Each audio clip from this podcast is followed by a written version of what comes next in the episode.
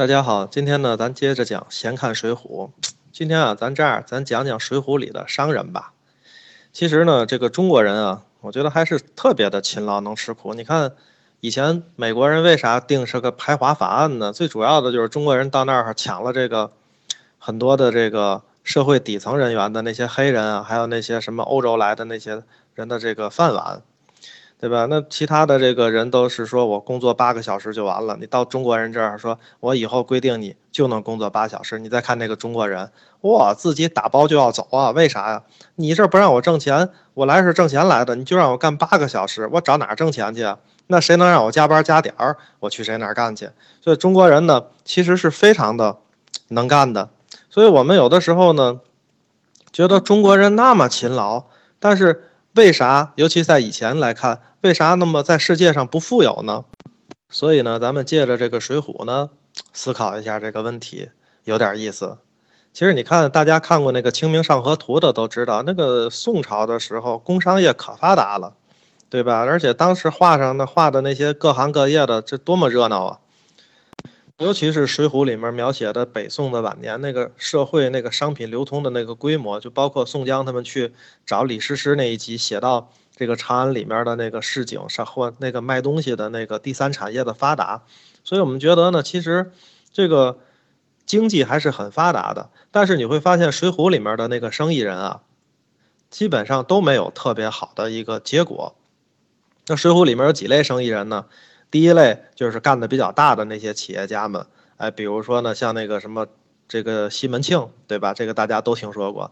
还有那个镇关西卖肉的，是吧？甚至包括呢那个卢俊义、卢大员外，哎，这样的。那么这三个都是当时比较大的，咱算民营企业吧。但是他最后的失败呢，可以说这几个人的下场都不是特别的好。那一会儿我们再说。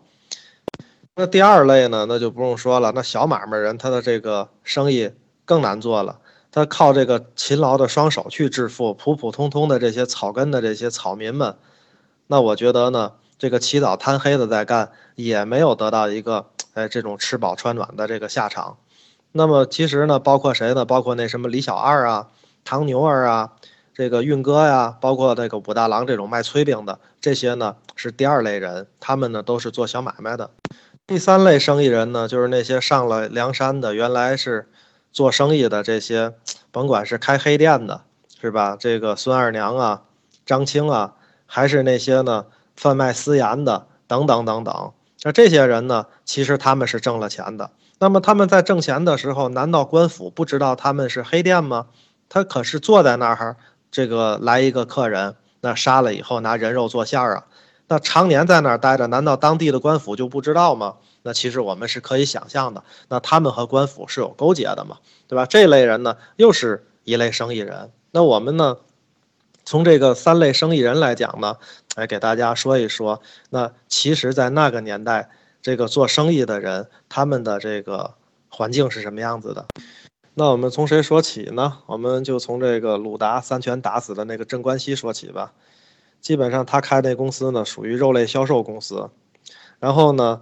这个企业做的应该还是比较大的，要不他也不能叫镇关西嘛，是吧？然后呢，他是这个翠莲啊，这个跟鲁达告状，怎么告的呢？说这个镇关西啊，他强媒硬保，把我娶做妾，然后呢，写了个三千贯这个的文书，而且呢，虚钱实气，要了奴家身体，然后。未及三月，又让他那个大婆呢把这个翠莲给打出来了。说按我们现在这个翠莲的这个单方证词来说呢，啊这个正途实在是太坏了。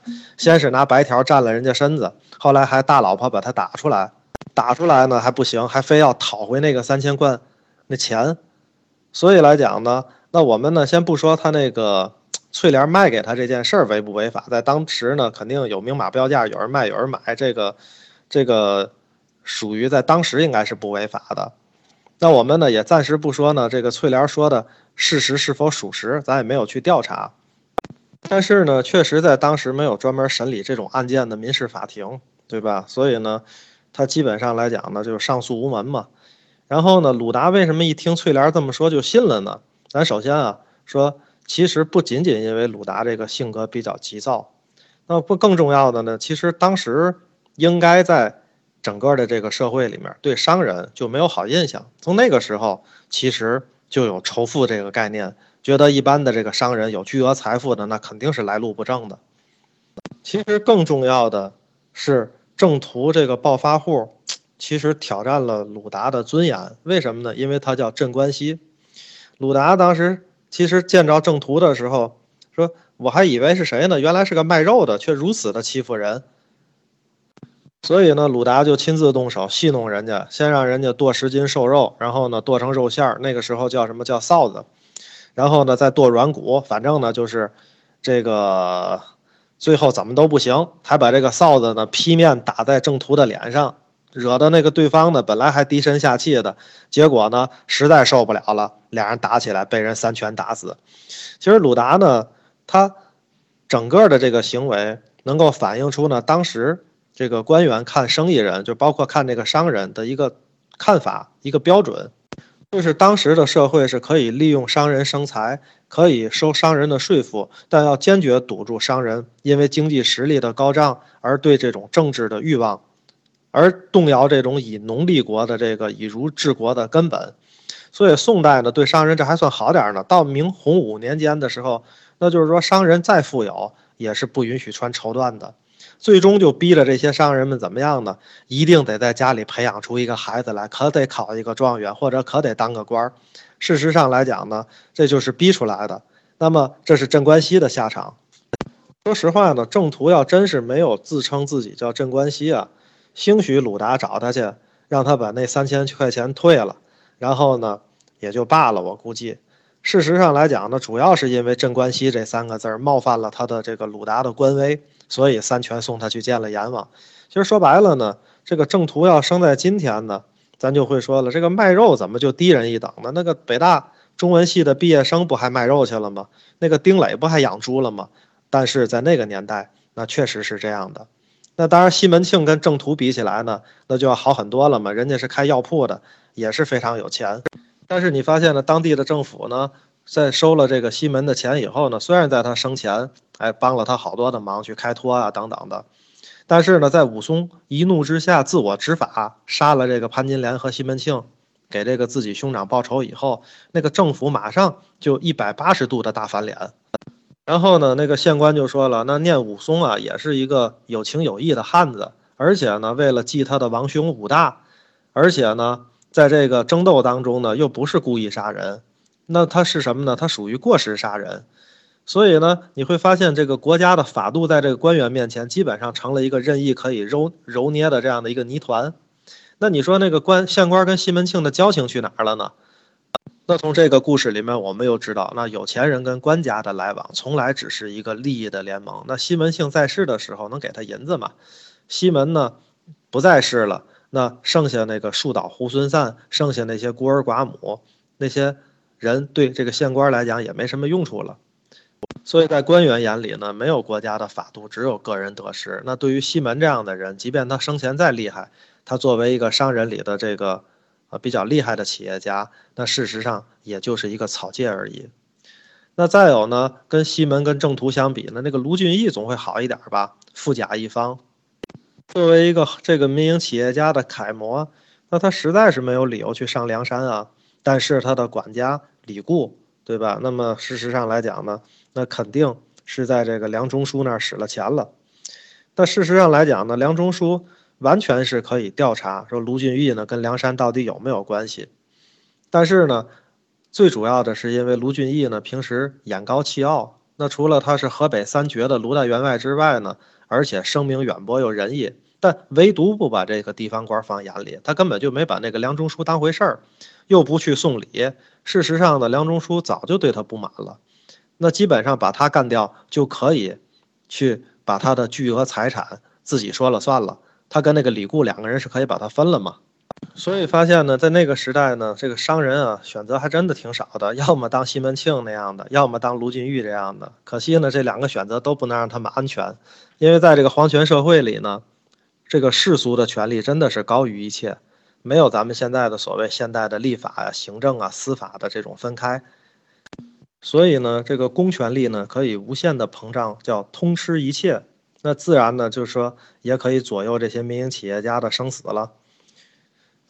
那你说这个企业家们尚且如此，何况做小生意的呢？那个李小二呢，原来就是东京城里面酒店的一服务生，然后呢偷了这个主人点钱被捉了，基本上就断送他一生了。后来是谁呢？是林冲救了他，帮他赔了点钱，然后呢他才得脱免。当然后来呢，他也是感恩戴德去报答林冲嘛。对吧？这个呢是李小二，那你说呢？再加上那个唐牛儿，还有运哥，这都属于什么呢？都属于那种哎非常有小聪明的那种机灵的生意人，然后也年轻，心气儿也比较高。你说那个运哥呢？其实他当时知道西门庆跟潘金莲的事儿，他其实就是想去敲诈西门庆，敲他三五十个铜钱儿嘛，而且还是为了养活老爹。后来呢，被王婆赶了出来，最后才把这个秘密告诉了武大。包括呢武大郎在内，其实呢这些做小买卖的人呢，真的就像蚂蚁一样，基本上是在这个世界里谁出一脚都可以踩死他们，他们没有任何的保障，只能苟活于人世间。那你再说呢？第三类人，像梁山上开酒店的这个张青、孙二娘他们，那么其实呢，他们开的全都是这个黑店嘛，拿麻药把人放倒了，再做人肉包子，钱财呢，那当然是洗劫一空了。这个听着还是很毛骨悚然的。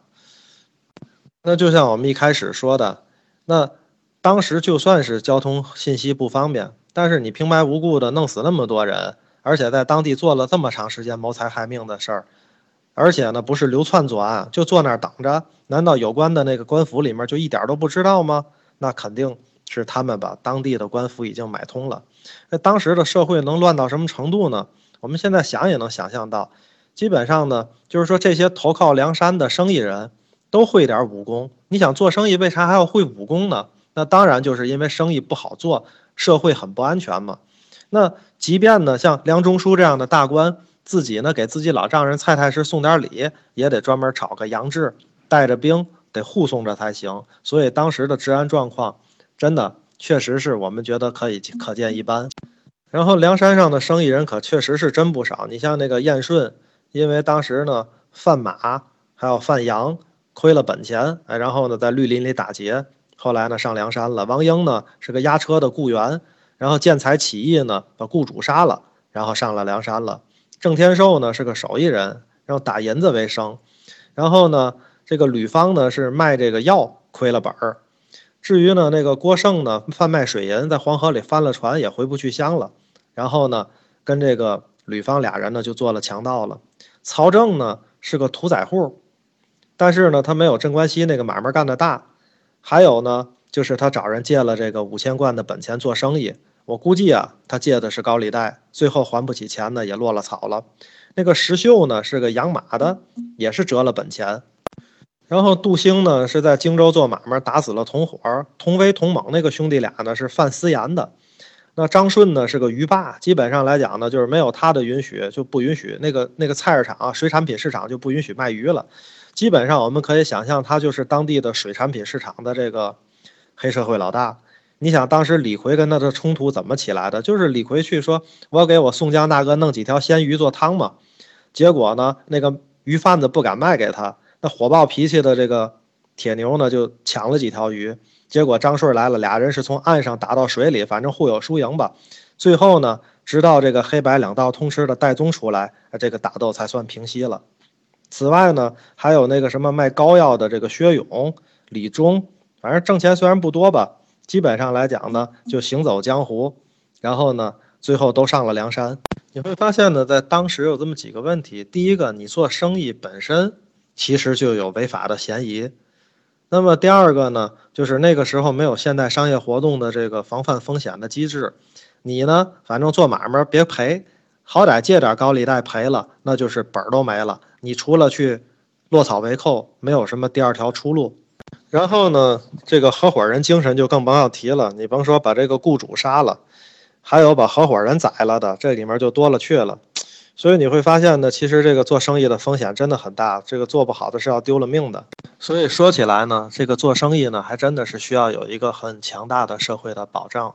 不管呢是你的产权清晰明细，还是呢你出现了这种你有契约精神，还是你出现了一些经济纠纷的时候，你有民事的这种解决方法，还是呢你有一个这种比较公平的这种市场的竞争机制？所以呢，包括信息的通畅，那么这个时候呢，我们觉得才能够去解决中国商人的这种悲惨的命运。所以呢，我们觉得呢，今天呢，我们还是非常非常的幸运的。那我们呢，在之前就说过嘛，现在和古代相比哪个好？我觉得还是现在好。那就想起来了，这个商业发达呀，现在咱们的这个状态啊，真是以前有一首诗非常写得好，叫做“山外青山楼外楼，西湖歌舞几时休？暖风熏得游人醉，只把杭州作汴州。”我从这首诗当中呢，就觉得，那么这种歌舞升平，那这种繁荣的、发达的商业和这种第三产业，只有在我们今天，其实才能够实现。